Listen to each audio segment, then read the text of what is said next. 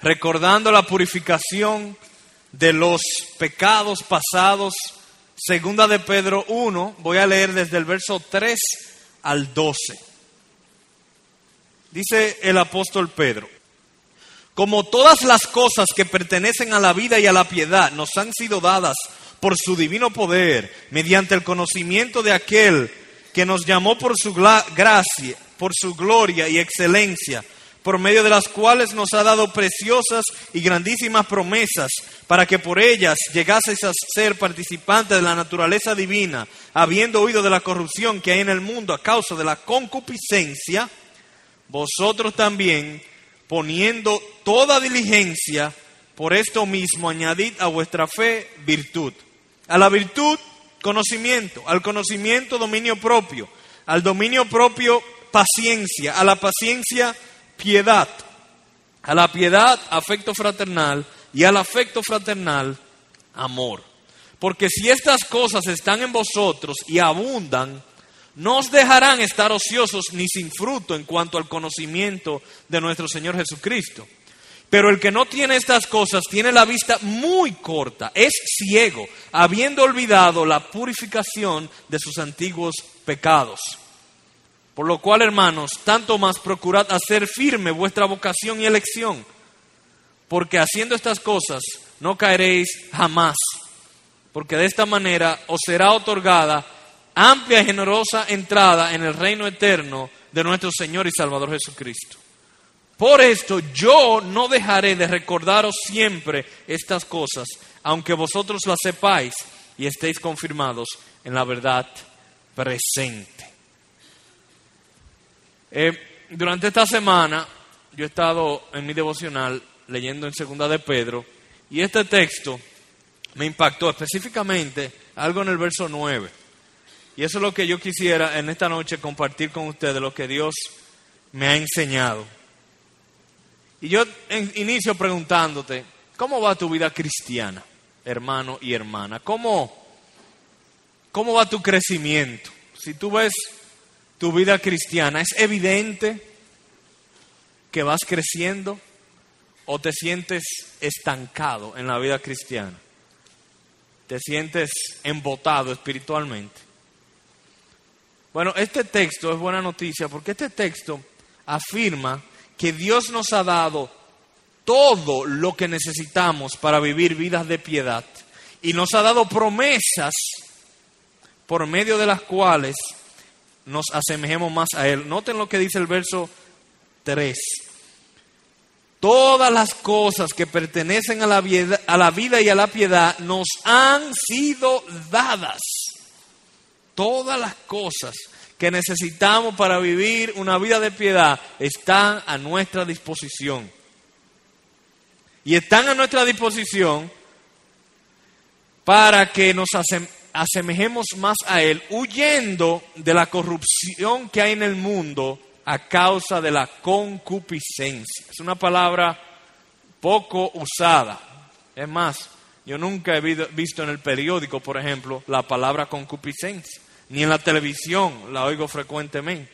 ¿Qué significa concupiscencia? Que es una palabra que el apóstol Pedro usa mucho y también en todo el Nuevo Testamento se hace mucha referencia. Y es muy importante la palabra porque dice aquí, la corrupción se debe a la concupiscencia. Te oye decir mucho que, ¿qué es lo que hay que hacer para acabar con la corrupción? Acabar con la concupiscencia. Porque la corrupción sale de la concupiscencia. Por entonces, ¿qué es la concupiscencia? La Biblia le llama concupiscencia a esos deseos desmedidos del corazón por las criaturas. No necesariamente por el pecado, sino por cosas que no son Dios. Un deseo desmedido, exagerado, tal vez un deseo fuera de control por cosas que en otra manera podrían ser legítimas. O sea que la concupiscencia surge cuando un deseo se hace tan y tan fuerte que eso que uno desea viene como ocupar el lugar de Dios en nuestras vidas. Deseamos eso tanto que hacemos lo que sea para obtenerlo, incluyendo pecar. Por ejemplo, déjenme darle algunos ejemplos para tratar de, de aterrizar el concepto. Cosas que no suceden a nosotros. Por si acaso pensamos que a nosotros la concupiscencia no se nos aplica. Cosas que no suceden a nosotros. A veces nosotros deseamos tanto la paz y la tranquilidad, sobre todo cuando hemos trabajado todo un día, llegamos a la casa cansados, ponemos los zapatos por ahí, la media por allá, nos sentamos a ver televisión y empiezan los muchachos a hacer gritería y a portarse mal y a pelear entre ellos. Y llega un momento que esa paz que uno tanto desea se ve interrumpida y ¿qué uno hace? Empieza a gritar, empieza a insultar a los niños y uno explota en ira. ¿Por qué? Ah, porque le pusieron la mano a un deseo muy fuerte que yo tengo de paz y tranquilidad. Y ese deseo es tan fuerte que para yo obtener mi paz y tranquilidad, si yo tengo que gritar, si yo tengo que insultar a mis hijos, si yo tengo que hacer lo que sea, yo lo voy a hacer, pero mi paz no le pongan la mano. Ese deseo entonces concupiscencia. Porque es tan fuerte que no te importa pecar para obtener lo que tú tanto deseas. O tú deseas tanto el dinero y las cosas que el dinero puede comprar que si es necesario robas, si es necesario engañas, si es necesario mientes y manipulas con tal de no perder dinero o de ganar más dinero. Eso es concupiscencia. No es que el dinero es malo. No es que desear el dinero es malo, para eso es que trabajamos. Pero cuando lo deseamos tanto, entonces ese deseo ya no es un deseo cualquiera, es una concupiscencia. Idolatramos el dinero. O deseamos tanto la superioridad sobre los demás que desde que se aparece una oportunidad para chismear y murmurar, ahí estamos nosotros. ¿Por qué? Porque cuando chismeamos y murmuramos, bajamos a los otros y nos subimos nosotros. O deseamos tanto el sexo que nos entregamos a la lujuria o hasta la fornicación. O amas tanto tu reputación que nunca te humillas para pedir perdón y tampoco le concede el perdón a la gente que te lo pide. Cuando te ofenden no, cuando te ofenden no perdonas y cuando tú ofendes no pides perdón. ¿Por qué? Porque amas tanto tu reputación de moralidad que pecas en un espíritu de amargura y poco perdonador antes que ceder. Eso son algunos ejemplos de cosas comunes que podríamos llamar concupiscencia, deseo tan fuerte que nos llevan a pecar. Deseo por cosas buenas. deseo por la reputación no es malo, pero cuando es demasiado fuerte es una concupiscencia. La buena noticia, como dije anteriormente, es que Dios nos ha dado todo lo necesario para vencer la concupiscencia. Dios nos ha puesto todos los recursos. Imagínate, tenemos una guerra contra la concupiscencia, pero Dios ha puesto tanque de guerra, metralladora, bomba atómica, granada, de todo lo que nosotros necesitemos para hacerle guerra a la concupiscencia en nuestras vidas. Pero, dice el texto en el verso 5, vosotros también poniendo toda diligencia por esto mismo, añadid a vuestra fe virtud. Está a la disposición, pero si viene un enemigo y la ametralladora está en el cuartito de allá atrás, si yo no voy y la agarro y le disparo, el enemigo me va a vencer. Entonces Pedro dice, está ahí, úsalo, aprovechalo. Nosotros tenemos que usar los recursos que Dios nos ha dado para ir matando la concupiscencia en nuestras vidas y también no solo matándola, sino sustituyéndola por esas corrupciones por virtudes. Noten la lista de virtudes en este texto. A partir del verso 5. Vosotros también, poniendo toda diligencia por esto mismo, añadid a vuestra fe virtud. A la virtud, conocimiento. Al conocimiento, dominio propio. Al dominio propio, paciencia. A la paciencia, piedad. A la piedad, afecto fraternal. Y el afecto fraternal, amor. Ocho virtudes que nosotros podemos poseer si nosotros damos muerte a la concupiscencia en nuestra vida y nos apropiamos de todos esos recursos que Dios ha puesto a nuestra disposición. Ahora, déjame darle un ejemplo. Cómo esto, cómo es, es más que simplemente creer. Dios nos promete, Dios te promete a ti, hermano y hermana, más bienaventurado es dar que recibir. Es una promesa que cuando tú des, tú vas a tener más felicidad y gozo que cuando te den a ti. Y eso es difícil de creer, realmente. En Navidad lo que nos, gusta a nosotros es recibir, no dar. Pero dice aquí que el gozo y la felicidad está en dar. Bueno, vamos a decir que sí. Llegamos al punto que decimos que lo creemos. Es verdad. Y lo recitamos, y lo oramos, y lo predicamos. Pero no se puede quedar solo ahí. No se puede quedar solo en fe. Sino, como dice el texto, a la fe hay que añadirle virtud. Hay que ponerlo en práctica. La verdadera fe me lleva a actuar. En otra palabra, más bienaventurado dar que recibir, pues vamos a dar. No solamente quedarse en creer, sino añadir a la fe virtud. Y si nosotros con diligencia nos apropiamos de esos recursos que Dios nos ha dado, noten lo que dice el verso 8. Porque si estas cosas están en vosotros, esas, todas esas virtudes, y abundan, no os dejarán estar ociosos ni sin fruto en cuanto al conocimiento de nuestro Señor Jesucristo. No os dejarán estar ociosos ni sin fruto. Así que Dios nos ha dado los recursos necesarios para que demos frutos en nuestras vidas.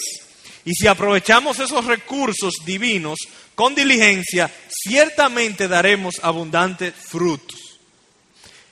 Hay un problema que el apóstol Pedro aquí sabe que sucede y nos lo advierte. Él sabe que nosotros como cristianos a veces pensamos que conocer es lo mismo que hacer.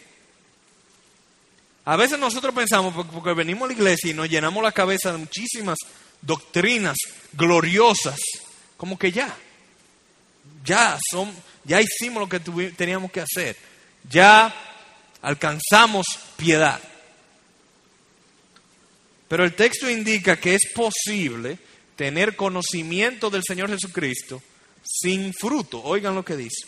Voy a leerlo de nuevo si estas cosas están en vosotros y abundan, no os dejarán estar ociosos ni sin fruto en cuanto al conocimiento de nuestro Señor Jesucristo.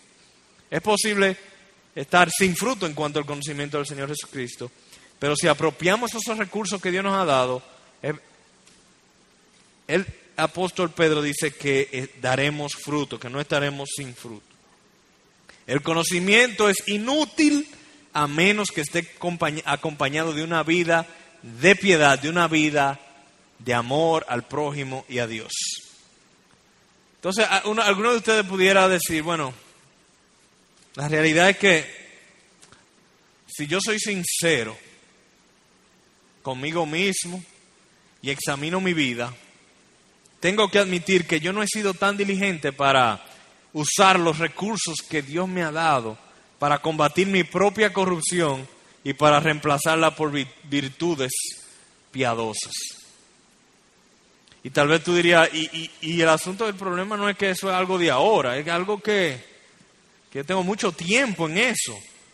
Y no, no avanzo. ¿Por qué, que, porque es que yo no avanzo? Cada vez que celebramos la cena, la cena del Señor, yo examino mi vida y básicamente estoy en el mismo sitio, como que no avanzo. ¿Por qué es que algunos cristianos no avanzan?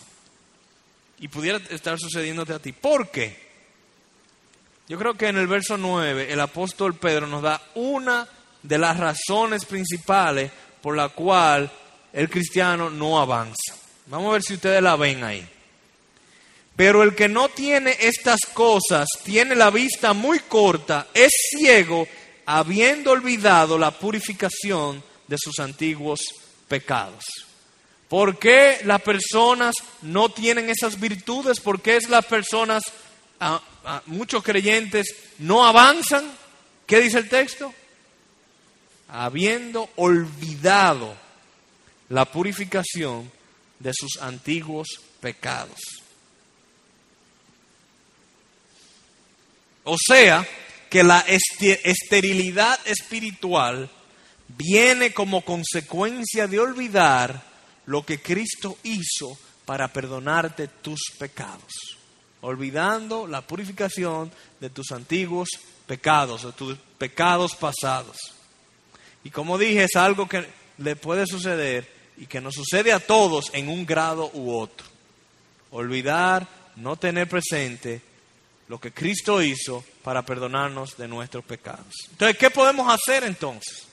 El verso 12, el apóstol Pedro dice, por esto yo no dejaré de recordaros siempre estas cosas, aunque vosotros las sepáis.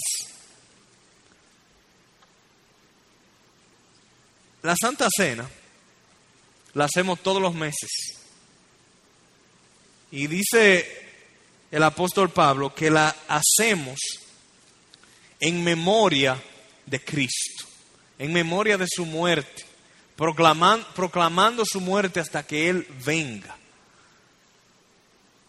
Y usted se dirá, oye, pero no es suficiente hacer la Santa Cena una vez, una vez y ya, o una vez al año. ¿Por qué, ¿Por qué estamos continuamente haciendo la Santa Cena? La Santa Cena la estamos haciendo continuamente por esa misma razón que dice el apóstol Pedro. Yo no dejaré de recordaros siempre estas cosas, porque el que se olvida de esto, de alguna manera, va a caer en esterilidad espiritual. Cuando nosotros se nos olvida, cuando no está ahí enfrente a nuestros ojos lo que Cristo hizo, para limpiarnos de nuestros pecados, cuando se nos olvida, fácilmente nuestra vida espiritual deja de dar frutos.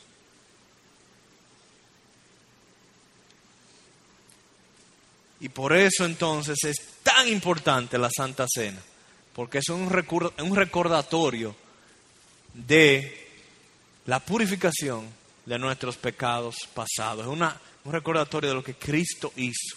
Y eso va a tener un efecto en nuestras vidas. Déjeme darle un ejemplo. Un poquito, tal vez no exactamente relacionado, pero me impactó mucho y quería compartírselo con ustedes.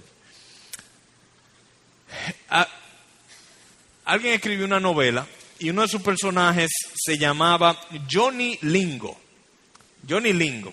Era un comerciante de Polinesia, unas islas en el sur del Pacífico y sus negocios se extendían en varias islas. Él era uno de los mejores comerciantes en esa zona de Polinesia. Y por su habilidad en los negocios se hizo muy rico, muy poderoso. Él era realmente un líder entre su pueblo en la isla de Nurabandi. Pero en una isla cercana, llamada Kinawata, vivía una mujer llamada Sarita. Así que Johnny Lingo en una isla, un hombre rico, poderoso, y Sarita vivía en otra isla cercana. Pero Sarita era una mujer flaca, necesitaba ir al ortodoncista y tenía una desesperada necesidad por productos Avon en su cara. O sea que ya ustedes se pueden imaginar la figura de Sarita. Andaba con una actitud tímida, siempre viendo para el piso, los hombros caídos, como si llevara una carga en la espalda, nunca le veía los ojos a nadie. Esa era Sarita. Por alguna razón misteriosa que solo los poetas saben, Johnny amaba a Sarita. De entre todas las mujeres que habían en esas islas, Johnny amaba a Sarita y quería casarse con ella. ¿Qué sucede? Que en esas islas había la costumbre de que el esposo debía pagarle una dote al padre de la hija para poder casarse con la hija. Por una hija promedio se pagaban dos vacas. Si usted quería una hija de primera clase, le agregaba otra vaca más, tres vacas. Y si tú querías la reina de belleza de la isla, cuatro vacas. O sea que con eso, con cuatro vacas ya usted tenía lo mejor disponible de la isla. Pero ¿qué hizo Johnny Lingo para la sorpresa de todo el mundo? Johnny Lingo pagó ocho vacas por Sarita. ¿Por qué pagó Johnny Lingo cuádruple precio, cuatro veces el precio que tenía que pagar por Sarita? ¿Por qué Johnny lo hizo así? Porque Johnny quería que Sarita supiera que para él Sarita valía más que cualquier mujer de la zona. Y la fama de esta transacción se difundió por todo lugar. Pero la historia no se termina ahí. Un día, una señora que no sabía nada de esto, visitó la isla. Estamos hablando ya de, póngase, un año después. Y esta señora entra al pueblo y cuando ve a Sarita dice, pero esta es la mujer más hermosa que yo he visto en mi vida. Mírale cómo brillan sus ojos, mire cuán erguida ella anda y cuán hermosa, con cuánta confianza ella se desenvuelve. ¿Y qué le sucedió a, a Sarita? Sarita, al experimentar el amor tan extravagante de Johnny hacia ella, cambió totalmente. Ella sentirse amada la transformó.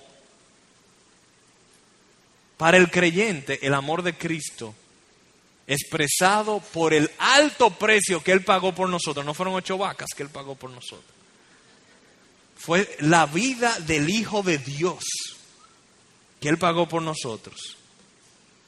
Para el creyente, el recordar lo que Él pagó siempre producirá un carácter más hermoso en nosotros.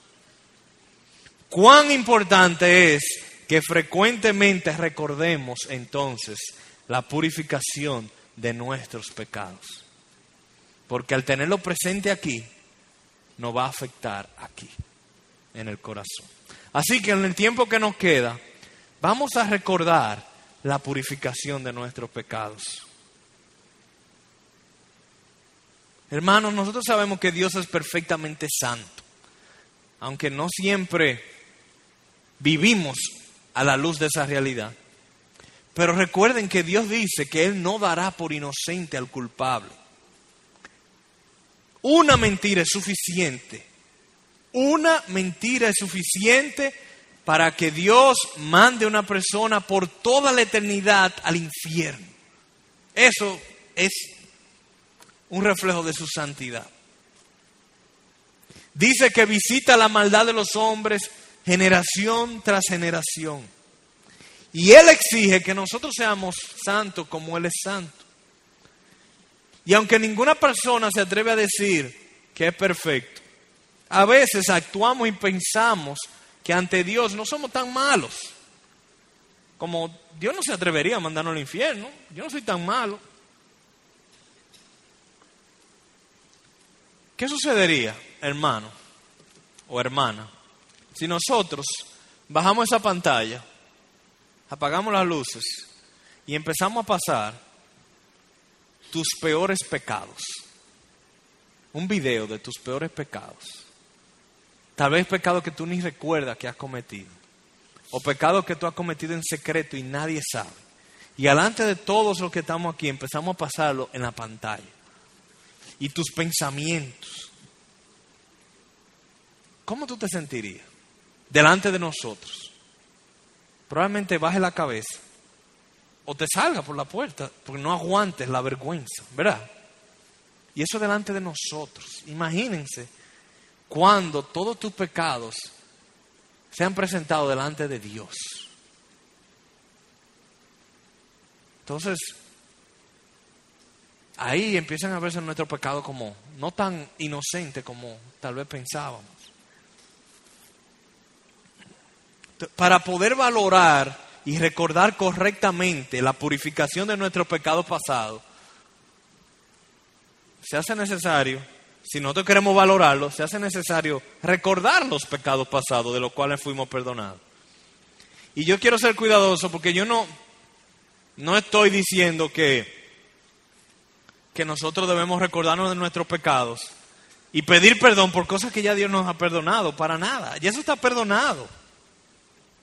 Cristo murió y pagó y si nosotros nos arrepentimos de ellos, están en el fondo del mar, Él nunca lo va a recordar. Pero yo creo que para valorar lo que Cristo hizo por nosotros, a veces se hace necesario que nosotros recordemos de qué fuimos perdonados y de qué fuimos limpiados. Yo personalmente, hay pecados pasados míos que yo le, lo he puesto en una gaveta especial en mi cerebro con llave y yo ni quiero acercarme ahí. Nada más el abrir un poquito la llave, me le digo la gaveta, me retiñe. Yo no quiero saber eso, ni me duele nada más entrar a una zona cerca de donde yo pudiera recordarme de esos pecados. Yo no quiero. Pero en ocasiones, cuando mi orgullo se levanta, cuando yo empiezo a ver los pecados de los demás como muy grandes, a veces yo me he recordado de mi pecado pasado, un poquito. Y lo que Cristo tuvo que sufrir para perdonarlo. Y eso me baja, me humilla. Y solamente es asomándome un poquito. Fue nada más que la vida del autor del universo que pagó por tus pecados. Nuestros pecados pasados son tan ofensivos delante de Dios que para amarnos y al mismo tiempo ser justo, Él tuvo que sacrificar a su hijo. Póngase a pensar lo que significa sacrificar a su hijo. Sacrificar a tu hijo. Si Dios te dijera, tú tienes que sacrificar a tu hijo para yo perdonarte de tus pecados, tal vez ninguno de nosotros lo, lo hiciéramos. Y Dios dio al hijo de él para perdonarnos de nuestros pecados. Entonces yo lo que quiero, ya para concluir, que vayamos a varios textos que nos recuerden la purificación de nuestros pecados. Vamos a ir a varios pasajes. Ya esto lo podemos tomar como si fuera parte de nuestra preparación para la Santa Cena. Recordando lo que costó la purificación de nuestro pecado y el logro, el resultado de esa purificación. Vamos a, primero a Mateo 26. Recuerda, hermano, que en cada cosa que leamos de sufrimiento del Señor Jesucristo, ese sufrimiento no fue sin causa, fue por tus pecados y mis pecados, para la purificación de ellos.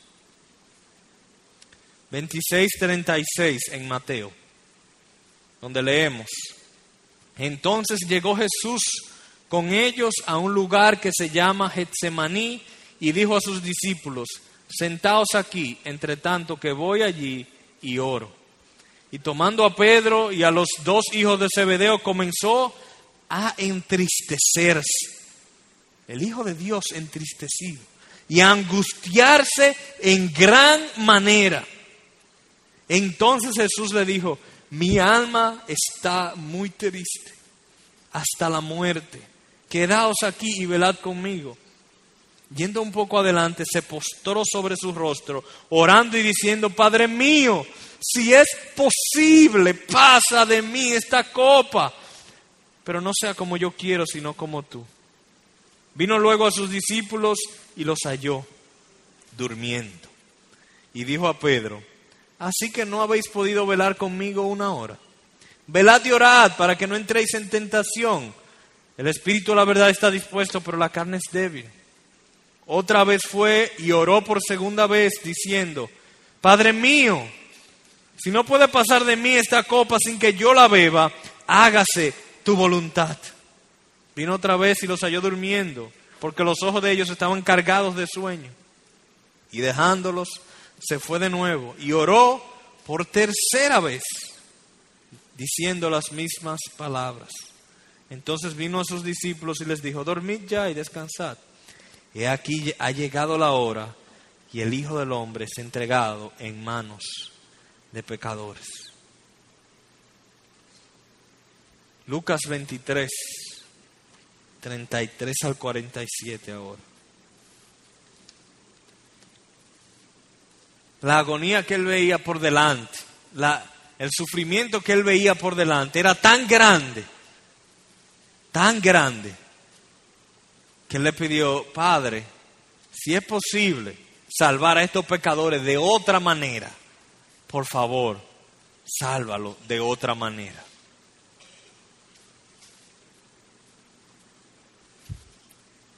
Lucas 23, del verso 33 en adelante.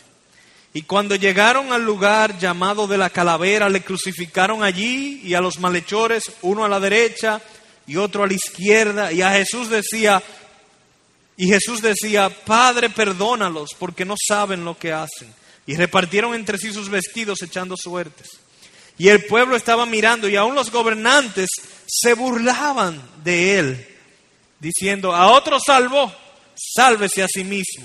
Si este es el Cristo, el escogido de Dios. Los soldados también le escarnecían, acercándose y presentándole vinagre y diciendo, si tú eres el rey de los judíos, sálvate a ti mismo. Había también sobre él un título escrito con letras griegas, latinas y hebreas. Este es el rey de los judíos. Y uno de los malhechores que estaban colgados le injuriaba diciendo, si tú eres el Cristo, sálvate a ti mismo y a nosotros.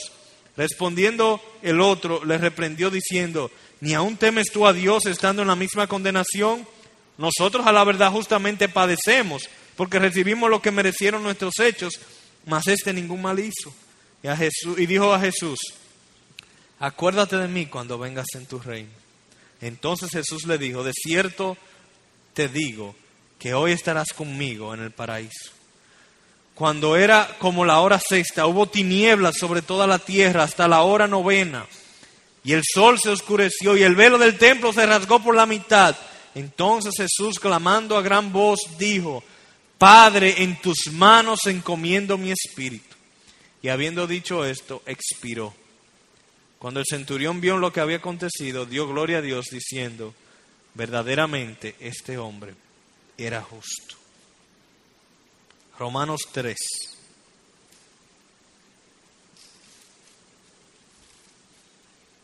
Sufrió antes de la muerte, sufrió durante la muerte.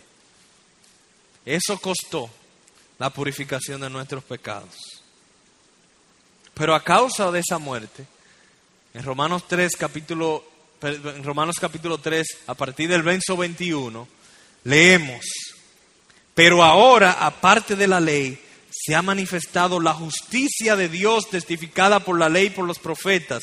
La justicia de Dios por medio de la fe en Jesucristo para todos los que creen en Él, porque no hay diferencia, por cuanto todos pecaron y están destituidos de la gloria de Dios, siendo justificados gratuitamente por su gracia mediante la redención que es en Cristo Jesús, a quien Dios puso como propiciación por medio de la fe en su sangre. Cuando vemos sangre, eso significa muerte, eso significa dolor y sufrimiento para manifestar su justicia a causa de haber pasado por alto en su paciencia los pecados pasados, con la mira de manifestar en este tiempo su justicia, a fin de que Él sea el justo y el que justifica al que es de la fe de Jesús.